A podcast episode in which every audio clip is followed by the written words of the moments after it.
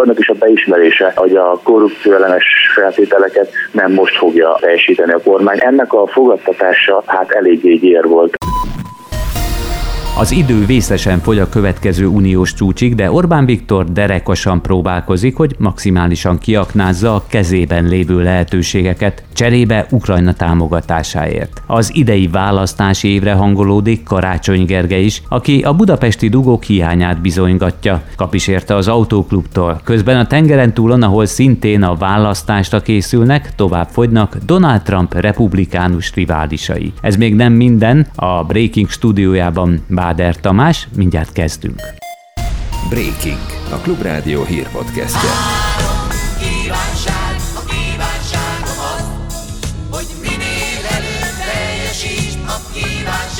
Az uniós tagállamok nem fogadták pozitívan a helyreállítási pénzek felhasználásának hosszabbításáról szóló magyar kérést.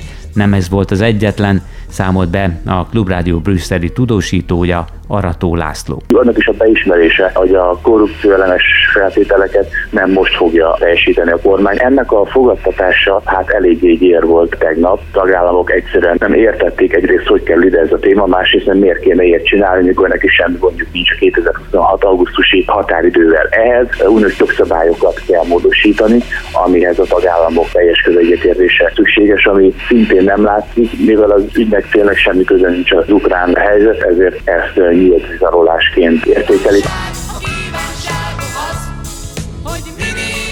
Közben az olasz miniszterelnök szintén Ukrajna ügyét hozta fel, és azt szeretné, ha változna a magyar álláspont, amennyiben Orbán Viktor be akarja vinni a Fideszt a Georgia Meloni által vezetett euroszkeptikus pártszövetségbe. Így tudja a Bloomberg. Talán már az igyekvés jele, hogy Szijjártó Péter bejelentette, magyar-ukrán külügyminiszteri találkozót tartanak január 29-én Ungváron.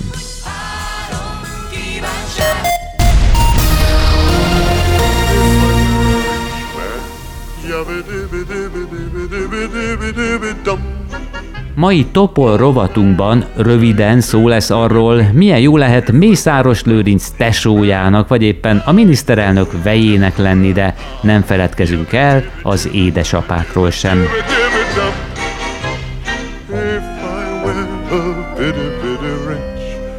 Kezdjük talán Tiborcs István alapkezelőjével, amely majdnem egy tucat összesen 11 irodaházat vett Belgrádban. Az ügyletben közreműködő szerb ingatlan tanácsadó szerint ez volt a legnagyobb ilyen típusú egyedi tranzakció az egész dél-kelet-európai térségben.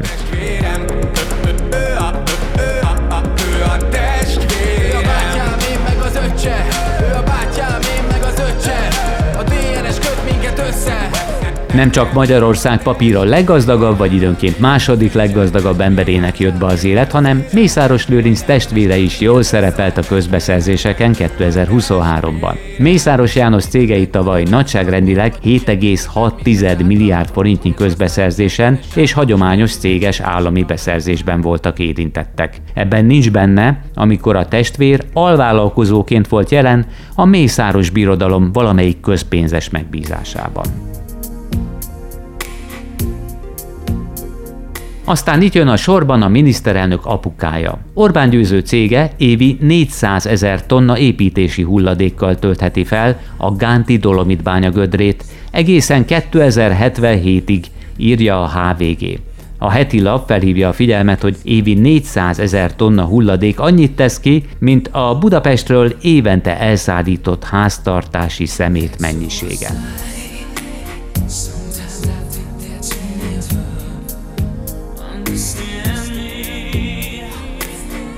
Bármilyen szemét dolog is, itt az idő, hogy a fellegekből visszatérjünk a földre.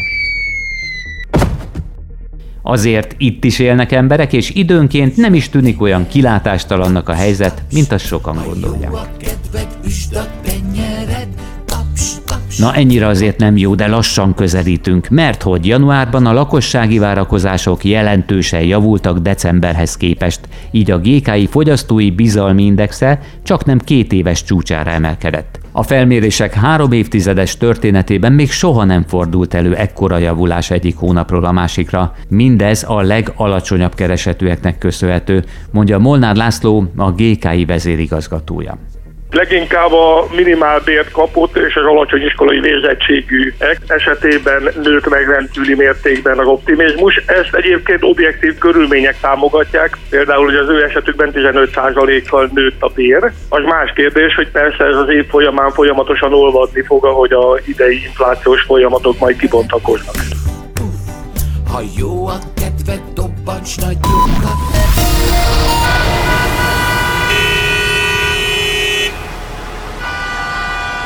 Odaszúrt az autóklub Karácsony Gergelynek, miután a főpolgármester kiposztolta, hogy Budapesten és Bécsben csökkentek éves összehasonlításban leginkább a torlódások az európai nagyvárosok közül. Mindezt egy navigációs cég állítja, valós adatok alapján magyarázta a városvezető. A Magyar Autóklub Jogi és Érdekvédelmi Bizottságának elnöke szerint egy külföldön készített statisztika kiragadott eleméről van szó. Dr. Kovács Kázmér festékkel átmázolt biciklisávok helyett valódi lépéseket várna, így például a tömegközlekedés színvonalának javítását tömegközlekedésre fókuszálás ne azzal történjen, hogy sárga festékkel locsolják fel a körútnak egy részét, hanem hogy a tömegközlekedés színvonal az ténylegesen jó legyen, ami alatt döntően azt értem, hogy a metró, a hidakon a átkelés lehetősége igénybevét a korábbihoz képest javuljon. Tovább szűkült a republikánus elnökjelöltségért küzdők csapata, miután visszalépett a Donald Trumpal szemben leginkább kritikus Chris Christie pár nappal az előválasztás nyitánya előtt. Részletek Csernyánszki Judittól. Idén másodszor indult az amerikai elnöki posztért, de tegnap bejelentette, felfüggeszti kampányát, ami gyakorlatilag a kampánya végét jelenti. Ugyanakkor ígéretet tett arra is.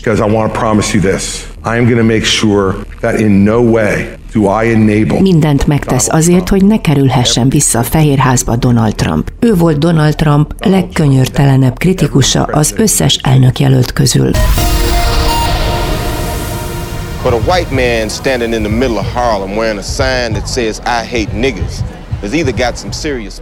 Ugye sokaknak megvan, amikor Bruce Willis a Die Hard harmadik részében megjelenik Harlem közepén, egy nagy táblával a nyakában, amin a gyűlölöm a feketéket felirat szerepel. Na jó, ő az N betűs szót használta. Nem mindegy, mit olvasnak az emberek, legalábbis nem mindegy, hol olvassák. A Kínához tartozó Hongkongban börtönbüntetésre ítéltek egy férfit, mert a kormányellenes tüntetések jelmondata volt a pólóján. A 26 éves Csukaj Pongot tavaly novemberben tartóztatták le a hongkongi reptéren, amiért a 2019-es kormányellenes tüntetések jelmondata, vagyis a Szabadítsuk fel Hongkongot napjaink forradalma felirat volt a pólójára nyomtatva. Ezután, ki tudja miért, ő maga is bűnösnek vallotta magát lázadásta való két rendbeli felbújtás vágyában. Időjárás jelentésünket nem a Balatonjegéről közvetítjük, mert hogy életveszélyes, nem én mondom, a rendőrség. A partisáv egyes részein és a kikötőkben két-három centis jég van, de ez alkalmatlan sportolásra, közlekedésre, mint írták, sőt a következő napokban sem várható javulás, napközben plusz 3-4, éjjel pedig legfeljebb mínusz 4 fok lehet a Balatonnál, és ez a biztonságos csúszkáláshoz alkalmatlan, mert hogy ahhoz legalább 10 centis vastagságú jégre lenne szükség. Nem mellesleg, ami a hőmérsékleti értékeket illeti, nagyjából stimmelni fog az ország egész területére, vagyis éjjel néhány fok mínuszban, nappal pedig pluszban várható majd péntekre. Ez volt a Breaking, munkatársaim Kemény Dániel Selmeci János és Nemes Dávid nevében is köszönöm figyelmüket, Báder Tamást hallották, keresték pénteken is a Breakinget a szokott időben a szokott helyeken. Ez volt a Breaking. A Klubrádió hírpodcastjét hallották.